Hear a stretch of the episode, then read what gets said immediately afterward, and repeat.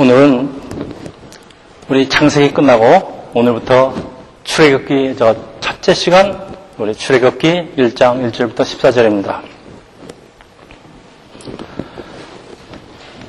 여러분은 Thanksgiving Day가 되면 무엇이 제일 먼저 생각이 나십니까?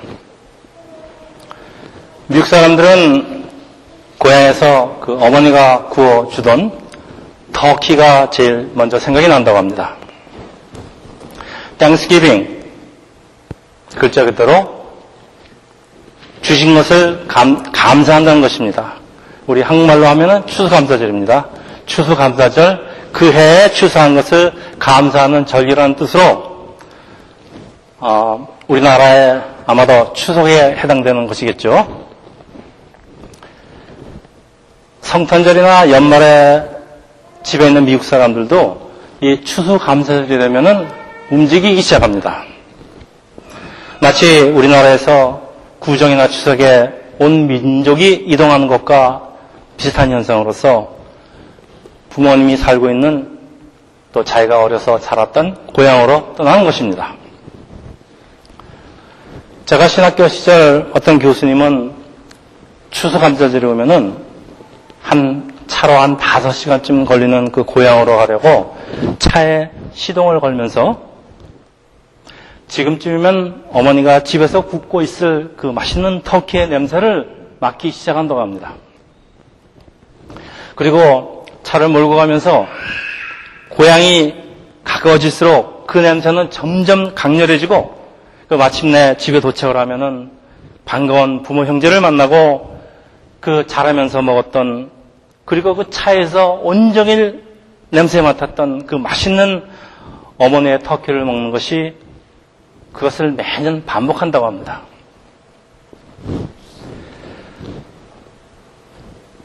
돌아갈 고향이 너무나 먼 우리 이민자 또 유학생 우리는 이런 이야기를 들으면서 참 이국 땅에서 나그네 인생을 다시 한번 확인을 합니다. 참 이렇게 땡스기빙절 돌아오면은 참 좋은 날인데 참그 참 쓸쓸하게 느껴지고 외롭게 외롭게 느껴지는 경우가 참 많이 있습니다. 그런데 한 3, 4년쯤 됐던 것 같습니다. 그 Thanksgiving Day 아침이었습니다. 제가 잠에서 깨어나니까 하얀 눈이 그 온 땅을 덮고 있습니다. 유리창 밖으로 우리 뒷마당을 내려다 보니까 그 무엇인가 눈 속에서 아주 하얀 것들이 움직이고 있는데 자세히 보니까 아주 큰 새, 아주 여러 마리가 우리 집 뒷마당에 상륙을 했습니다. 저희 집은 호수가 있어서 오리는 항상 같이 살고 있고 가끔 그 백조도 찾아오곤 하지만은 저는 이렇게 큰 새를 본 적이 없습니다. 자세히 보니까 몸은 거무틱틱하고 그 목 부분이 아주 빨간 게 그 흰 눈하고 어울려서 참 그 아름다운 광경이었습니다. 근데 그 큰 새가 도대체 무슨 새인지 알 수가 없었습니다. 근데 문득 아 오늘이 추수감사절이지 하는 순간에 생각이 나는데 아 그게 바로 터키였습니다. 추수감사절 아침에 터키가 우리 집 우리 집 마당으로 날아든 것입니다. 세 보니까 모두 여섯 마리인데 다섯 마리는 우리 집에 날아들었고 또 한 마리는 우리 그 우리 옆집에 홀로 사는 할아버지가 있는데 그, 그 마당으로 날아들었습니다. 저는 동물원에서 터키를 봤는지 안 봤는지 제가 기억이 안 나지만은 실제로 터키를 본 것은 그것이 처음이었고 또 마지막이었습니다.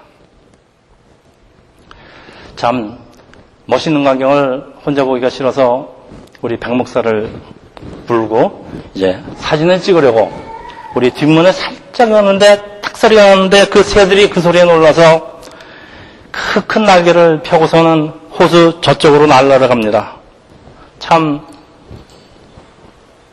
일생에 한번 볼까 말까 하는 참 그 멋있는 광경이었는데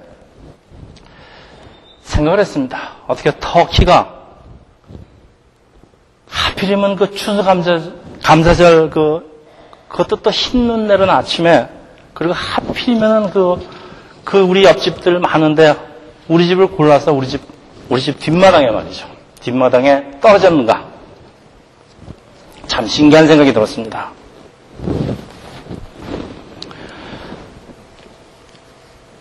이제 목요일날 추수감사절인데 추수감사절 미국에서는요 4천 놀라지 마십시오 4,500만 마리의 터키가 잡혀 먹힌다고 하니까 이날은 터키한테는 아주 대량 학살이 일어나는 그 아주 불행한 날입니다. 추수 감사절은 글자 그대로 우리가 하나님께 받은 것을 감사한 날인데 이건 좋은데 그 바람에 이 터키는 이 집단 학살을 당한다는 것이 참, 참 아이러니합니다. 여러분 잘 아시겠지만은 추수감사절은 감사절은 종교의 자유를 찾아서 이 신천지 미국으로 온 그 청교도로부터 시작하기 때문에 사실 성경에는 없는 명절입니다. 그리고 지금 미국 사람들은 우리 기독교 신앙하고는 관계없이 이날을 명절로 여기면서 고향으로 자기가 자란 곳으로 대이동을 시작합니다. 그런데 이런 현상은 우리 추수감사절 절기가 끝나면은 곧 원위치로 돌아오지만은 한 번 떠나면 다시는 돌아오지 않는 그 민족의 대이동. 우리 인류 역사상에는 가끔 일어나는 사건입니다. 우리 가장 큰 사건은 이집트에서 일어난 그 바로 출애굽 사건이었다는 것을 것에 대해서 의의를 제기할 사람은 아마 아무도 없을 것입니다. 출애, 출애굽기는 우리의 출발 그리고 목적지 그리고 그곳에 도착하는 그 전 과정을 보여줍니다. 그래서 창세기가 인류 창조의 역사를 보여준다면은 출애굽기는 하나님을 우리를 하나님이 우리를 향해서 인도하시는 구원을 말씀합니다. 이집트에 노예로 묶여 있던 그 히브리 사람들은 모세의 인도하에 이집트를 출발해서 마침내 팔레스타인 그 가나안 땅에 도착해서 이스라엘이라는 나라를 건설하고 그 백성이 되는 것입니다. 그런데 이런 과정에서 우리에게 보여주는 것은 우리 노예로부터 해방, 또 율법을 통한 하나님과의 계약, 그리고 무엇보다도 가장 큰 것은 이스라엘을 가나안 땅으로 인도하시는 하나님의 임재입니다. 이것은 우리가 죄로 가득한 세상에서 떠나서 우리 하나님의 새 나라로 들어가는 과정이기 때문에 출애굽기를 공부한다는 것은 우리 신앙의 여정과 아주 직결한 일입니다. 오늘 본문은 하나님께서 아브라함에게 약속하신 너는 큰 민족이 되리라는 그 약속의 성취를 보여주고 있는데 창세기에 등장하는 그 언약의 후손들 여러분 잘 아시는 아브라함, 이삭, 야곱이라는 이름을 가진 한 개인과 한 개인과 하나님 사이의 이야기지만은 이 출애굽은 이 개인이 아니고 이제 큰 민족으로 성장하는 그 이스라엘의 역사를 말합니다. 제가 한 가지 분명히 확인하고 갈 것이 있는데 그것은 이 출애굽이 신화도 아니고 전설도 아니고 이건 역사적인 사건이라는 것입니다. 성서학과 고각상의 그 많은 연구가 이루어졌는데 이 출애굽, 출애굽의 그 역사적 배경을 살펴보는 것은 성경이 신화나 전설이 아니라는 것을 이 출애굽을 통해서 또 출애굽을 이해하는 데 많은 도움이 될 것입니다. 제가 첫 시간에 이 역사를 좀 나열한 이유는 이것이 전설이 아니고 역사라는 것을 강조하기 위한 것입니다. 오늘 본문에 보면은 그 애고방을 위해서 비돔과 라암셋이라는 그 이름의 국고성을 건축한다고 쓰여 있는데 뭐 국고성이라는 건 아마 국가의 어떤 그, 그 물건들을 보관하는 그런 성인 것 같습니다. 이 본, 본문에 나와 있는 그 람셋이라는 것은 영어 성경에는 람지라고 나와 있는데 이것은 애고밤 바로의 이름입니다. 그는 BC 1279년부터 1213년 66년간 이집트를 통치했던 그 람지 the Great, 람지 대왕 혹은 람지 2세로 알려져 있는 이집트의 19대 왕조의 세 번째 왕으로 아주 이집트 역사에 자세히 나타난 인물입니다. 그리고 이어서 1213년부터 1203년 10년간 애굽을 통치한 그 머네타라는 왕이 있는데 그는 지금 말한 그 람지 이셀라 아들로서 1230년 그 BC에 세워진 그 머네타 스텔라라는 그, 그 머네타 돌기둥입니다. 그 돌기둥에는 인접 국가들하고 전쟁을 전쟁을 했는데 그 전쟁에서 이런 이 왕의 업적이 기록이 되어 있습니다.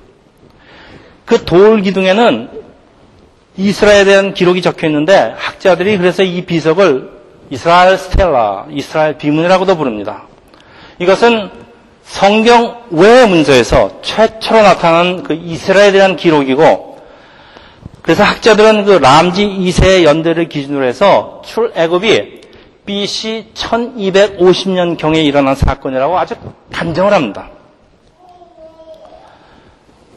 이것은 과거에 전통적으로 BC 15세기나 13세기 BC로 알려져 있는 그 출애굽기 연대를 200년 정도 늦춘 1250년 BC로 조정을 시킵니다. 뭐 이 정도면 연대까지 이렇게 자세히 제가 여돌하는데 이것을 신화나 전설이라고 믿는 사람은 없을 줄 믿습니다. 역사입니다. 이집트 역사입니다. 출애굽기는 구약 성경의 중심을 이루는 책으로 그 자유, 노예로부터의 자유와 또 그 자유에 따른 의무에 관한 이야기입니다. 하나님께서 약속하신 그 젖과 꿀이 흐르는 가나안 땅으로 들어가기에 앞서 하나님의 백성으로서 마땅히 지켜야 할 그 율법과 책임을 포함하는 하나님과 이스라엘의 관계에 관한 그런 이야기들입니다. 이것은 예수 그리스도를 통해서 죄의 노예 상태로부터 해방된 다음 세례를 받고 또 하나님과 성도 간에 맺어지게 되는 그 관계를 상징하는 모델, 그 모델이 바로 이 출애굽 사건입니다. 여기에는 최초의 유월절 홍해를 건너는 홍해를 걷는 것은 세례를 의미합니다. 구름 기둥, 불 기둥으로 하나님이 인도하시고 또 하늘에서 내리는 그 만나 매출하기 그리고 십계명 그리고 금송아지 만들고 우상 숭배하는 것 이런 사건들이 우리가 출애굽기를 다루는 중요한 이슈가 되겠습니다. 이스라엘 백성을 구별하셔서 애굽이라는 그 죄악 세상에서 나오게 하시고 우리 40년 광야를 방황케 하시는데 이 광야 생활을 통해서 그리고 요단강을 건너서 마침내 이스라엘에게 주시려고 예비하신 그 가나안 땅으로 인도하시는 아주 역사적인 사건입니다. 그런데 이스라엘 백성은 출애굽을 하였지만은 그 애굽에서 살던 그 세상적인 습관을 버리지 못하고 그러니까 하나님께서는 백성으로 만들기 위해서 왜 대장간에서 쇳덩어리를 불 속에 넣어서 달구고 다시 꺼내서 찬물에 넣어서 두들기고 또 달구고 이것을 반복함으로써 마침내 그 하나님께서 원하시는 그 아주 아름답고 강인하고 그 질기고 그 좋은 양질의 그 철로 하나님의 백성으로 만들어가는 과정을 잘 설명해 주고 있습니다. 이제 우리 본문 7절입니다. 제가 읽겠습니다. 이스라엘은 생육하고 불어나 번성하고 매우 강하여 온 땅에 가득하게 되었더라. 되었습니다. 이것은 출애굽기에 나타나는 창세기에 대한 창세기 축복의 성취입니다. 우리 생육하라, 번성하라, 충만하라, 강하라. 이것은 창세기 처음부터 하나님이 인류를 만드시고부터 창세기에 계속돼서 반복되는 그 축복, 하나님이 축복하시는 동사들입니다. 그래서 자식이 없던 그 아브라함에게 그리고 그 자손들에게 거듭하여서 약속하신 그 말씀에 성취되는 것입니다. 불과 400년이 흐르는데 70명의 70명이 장정만 60만이라는 그 거대한 민족으로 성장을 합니다. 저도 수학을 한 반쯤 전공한 사람이라 400년 만에 70명이 70명이 60만 명으로 60만의 장정인이 한 200명 된다고 봅니다. 그러니까 400년 동안에 어떻게 70명이 이렇게 클 수 있는가 하는 걸 계산을 한번 사실은 해봤습니다. 그런데 불가능하지는 않습니다. 그렇게 돼요. 어쨌든 이것이 수학적으로, 수학적으로 이것이 가능한지 아닌지를 따지기보다는 이스라엘이 큰 민족으로 성장하여서 BC 1250년경에 출애굽하였다는 역사적인 사실로 사실은 충분합니다. 왜 그런가 하면은 이집트를 떠나서 가나안 땅으로 향하는 사람이 모두 다 그 이스라엘 사람만이 아니고 우리 성경에 보면은 그 이집트 사람도 있고 다른 나라 사람도 있고 많은 사람이 이 이스라엘 사람들을 따라갔습니다. 그 이처럼 이스라엘은 이스라엘이라는 나라는 출애굽한 사람들 외에도 그 인접 국가에 있던 있던 그 다양한 민족들로 이루어진 나라입니다. 그래서 이 출애굽은 세상 사람이 하나님의 백성으로 변하는 과정을 보여주는 아주 좋은 모델로 여러분 잘 아시겠지만 이스라엘은 우리의 교회 그리고 하나님의 백성을 상징합니다.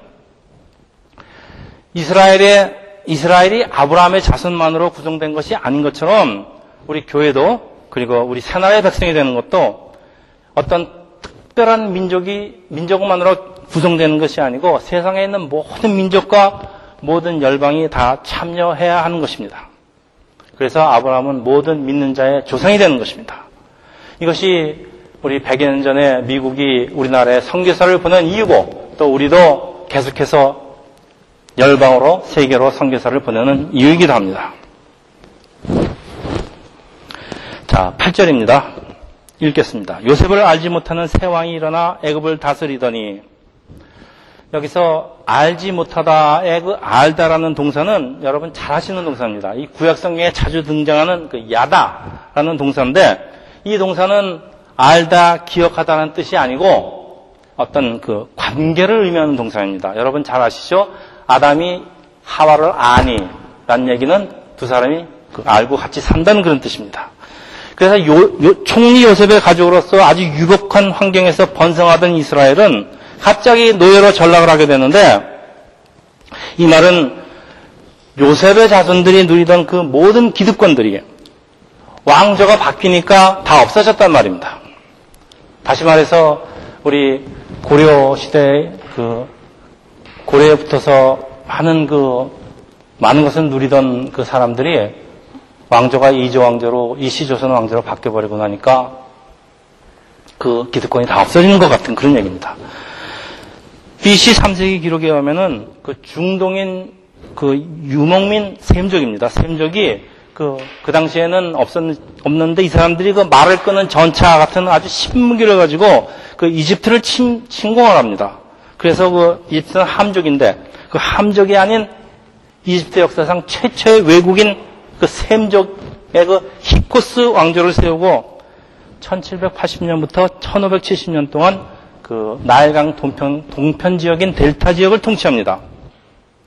그래서 이것은 셈적인 요셉이 어떻게 이집트에서 국무총리까지 올라갈 수 있는지 하는 것을 잘 설명해 줍니다. 그리고 나중에 그 아모스 그리고 카모스라는 두 사람이 그 이집트 사람이 이집트의 18대 왕조를 설립해서 지금 말씀드린 그 셈적 침입자들을 물리치고 노예로 삼았다고 합니다. 그래서 이것은 셈족의 총리 후손이 함족의 이집트 노예를, 노예로 전락할 수밖에 없는 이유를 잘 설명해 줍니다. 그래서 그 최신 고고학의 발달은 이집트의 제 19대 왕조 때, 그 아까 말씀드린 비돔과 람셋 등의 그 나일강, 나일강 동편에 있는 델타 지역입니다. 많은 빌딩 프로젝트가 있던 것을 잘 뒷받침해 줍니다. 그래서 성경 기록이 실제 이집트 역사와 상당히 일치하는 것을 보여줍니다. 그래서 이것은 신화와 전설이 아니고 이것은 역사라고 제가 계속해서 강조하는 것입니다. 단지 신기한 것은 이집트의 총리까지 배출한 그 이스라엘 자손들이 수백 년이 지났는데도 이집트에 전혀 동화가 되지 않습니다. 옛날이나 지금이나 우리 이스라엘 역사를 4천 년으로 봤을 때 참 세상에 이런 민족이 없습니다. 그 유대인만이 참 보여주는 참 독특한 그 참 민족입니다. 그리고 10절에 보면은 이, 이집트인들이 두려워한 것은 이스라엘이 너무 번성해서 만일 그 다른 나 다른 나라에서 그 이집트를 침공을 하면은 이스라엘들이 그 다른 나라에 침공한 적들과 합세해서 이집트를 그 무너뜨리고 그 땅을 떠날까 하는 그런 우려가 있었습니다. 그래서 이집트 사람들은 자기 나름대로 이제 지혜롭게 대책을 세우는 것이 이스라엘을 학대를 해서 학대를 해서 자꾸 이제 그 숫자를 줄이려고 그러는데 학대를 받으면 받을수록 이, 이 사람들은 더욱 번성을 해서 그 숫자만 늘어납니다. 이것은 하나님께서 아브라함에게 하신 그 약속의, 약속의 결과인데 이집트 사람들이 이걸 어떻게 하겠습니까? 그참 이상한 것은 그 분명히 피해자는 그 이집트 이, 스라엘 사람들이고 이 박해를 하는 것은 이집트 사람들인데 두려움에 떨고 있는 것은 이스라엘 사람이 아니고 이집트 사람들입니다. 피해자가 두려움에 떠는 게 아니라 가해자가 두려움에 떨고 있습니다. 왜 그럴까요? 이 모든 것은 하나님께서 하신 일이기 때문에 그들의 능력으로는 하나님께서 하신 일을 알지도 못하고 그러니 어떻게 대처할지도 모르니까 이럴 때 오는 것이 두려움입니다. 우리도 세상을 살다 보면은 참 이렇게 박해를 받을 때가 많이 있습니다. 근데 우리가 두려워할 필요가 없는 게 사실은 우리가 박해를 받지만은 우리보다 더 두려워서 떨고 있는 사람은 이 박해를 받는 우리가 아니고 우리를 박해한 사람들이 자기네들이 더 두려워서 우리를 박해하는 겁니다. 어떻게 생각하면 참 불쌍한 사람들입니다. 그리고 12절 학대를 받을수록 번성을 하는 것은 인구의 숫자만 아닙니다. 또 우리의 영적인 생활도 사실은 우리가 환난 중에 있을 적에 번성하는 것입니다. 기독교가 영적으로 부흥을 할 때는 기독교가 박해를 받았을 때임은 우리 역사적으로 잘 증명을 하고 있습니다. 우리 이집트에서 400년 동안 이 히브리인들 이스라엘 사람들의 신앙생활을 어떻게 했는지 우리 성경은 침묵을 합니다만은 음, 총리 요셉을 조상으로 가진 그 이스라엘 사람들은 아주 풍요한 삶을 살았을 것이고 또 요셉의 그 동시대나 직계 후손들은 하나님을 분명히 기억하고 기억하니 감사하는 생활을 하였을 것입니다. 그러나 그 풍요한 삶이 계속될 때 참 반드시 발생하는 사건이 있습니다. 그것은 그 풍요함을 주신 하나님을 잊어버리고 우리가 감사를 잊어버리게 되는 것입니다. 뭐 이것은 동서고금을 막론하고 뭐 똑같은 현상이니까 뭐 하나님께서 특별히 선택을 하신 백성이라고 해도 별로 다를 것이 없습니다. 그래서 홍해를 가르는 그 하나님의 역사를 보고서도 이 사람들은 뭐 물도 없다, 고기도 없다, 야채도 없다, 그러고 불평하면서 다시 이집트로 돌아가자 하고 아성치는 사람들입니다. 모세가 시내산으로 십계명을 받으러 갔는데 40일을 그 기다리지 못하고 곳에 그 금송아지 만들어 놓고 우상으로 자라는 이런 사람들입니다. 뭐 우리 보나마나 요셉의 후손들은 몇 대가 지나니까 하나님을 오래전에 잊어버리고 그냥 살았을 것입니다. 언제까지인가 하면 그들이 총리의 자손에서 노예로 전락할 때까지입니다. 그 출애굽기 2장 23절에 보면은 여러, 여러 해 후에 애굽왕은 죽었고 이스라엘 자손은 고된 노동으로 말미암아 탄식하여 부르짖으니 그 고된 노동으로 말미암아 그때 가서 부르짖는 소리가 하나님께 상달된지라. 그 왜 사람들은 범사에 감사를 못하고 꼭 이렇게 환란 중에 되면 그때야 이제 하나님을 찾는지 왜 그런지 모르겠습니다.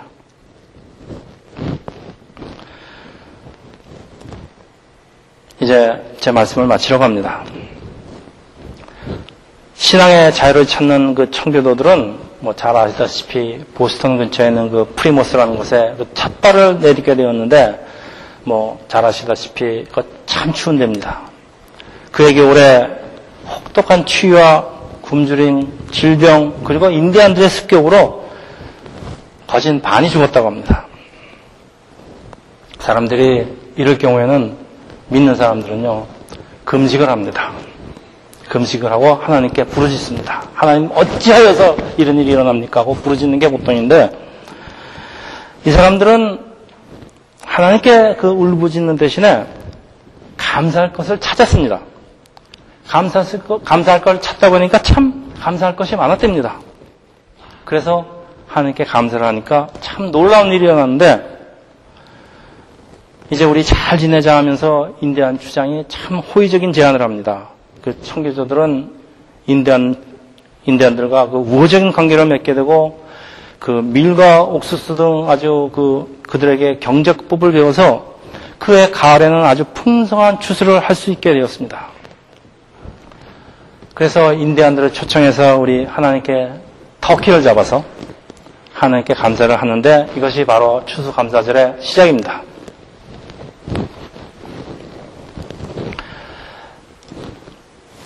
청교도들의 감사는 그들이 삶 속에서 가장 어려울 때 시작되었고, 그리고 이런 감사는 그들이 풍성한 수확을 받은 후에도 계속됐던 것입니다. 다시 말씀드립니다. 오늘의 메시지입니다. 이것은 단순히 받은 것을 감사하는 것이 아닙니다. 많은 사람들이 추석 감사 그러면은 우리가 그에 받은 것을 감사한다고 생각하는데 그런 것이 아닙니다. 감사할 것이 없어 보이는 상황 속에서 감사할 것을 찾으니까 감사할 것이 많이 나오고 그러니까 이번에는 감사하니까 정말 이들이 감사할 수밖에 없는 풍성한 수확을 받는다는 것이 추수감사절의 유래입니다. 이것이 추수감사절의 정신입니다. 우리에게 주어진 환경은 우리가 바꿀 수 없지만 우리의 생각은 우리가 바꿀 수가 있습니다.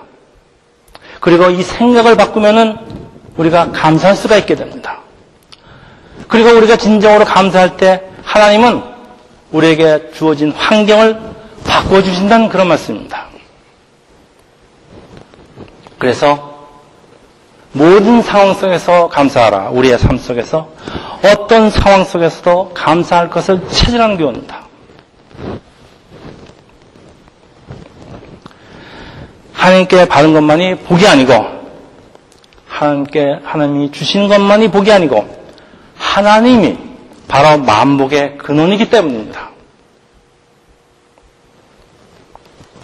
그리고 이 땅에 오신 하나님이 바로 예수님이라는 것. 그리고 그 예수가 우리를 천국으로 출발시키고 우리의 온 여정을 인도하신다는 것. 그것이 바로 복음입니다. 이것이 출애굽의 내용인 것입니다.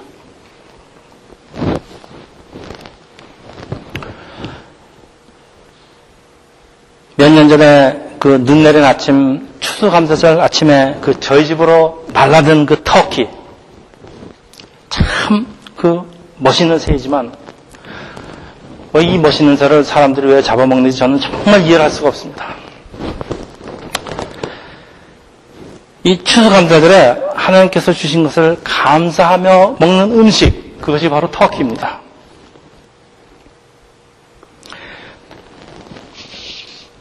너희 집 마당으로 터키같이 이러한 양식이 하늘에서 만나처럼 메추리처럼 떨어질 것이니 항상 감사하면서 먹을 거 걱정하지 말고 마땅히 너희는 너희가 갈 길을 가라. 그런 하나님의 속삭임으로 저희는 알아들었습니다.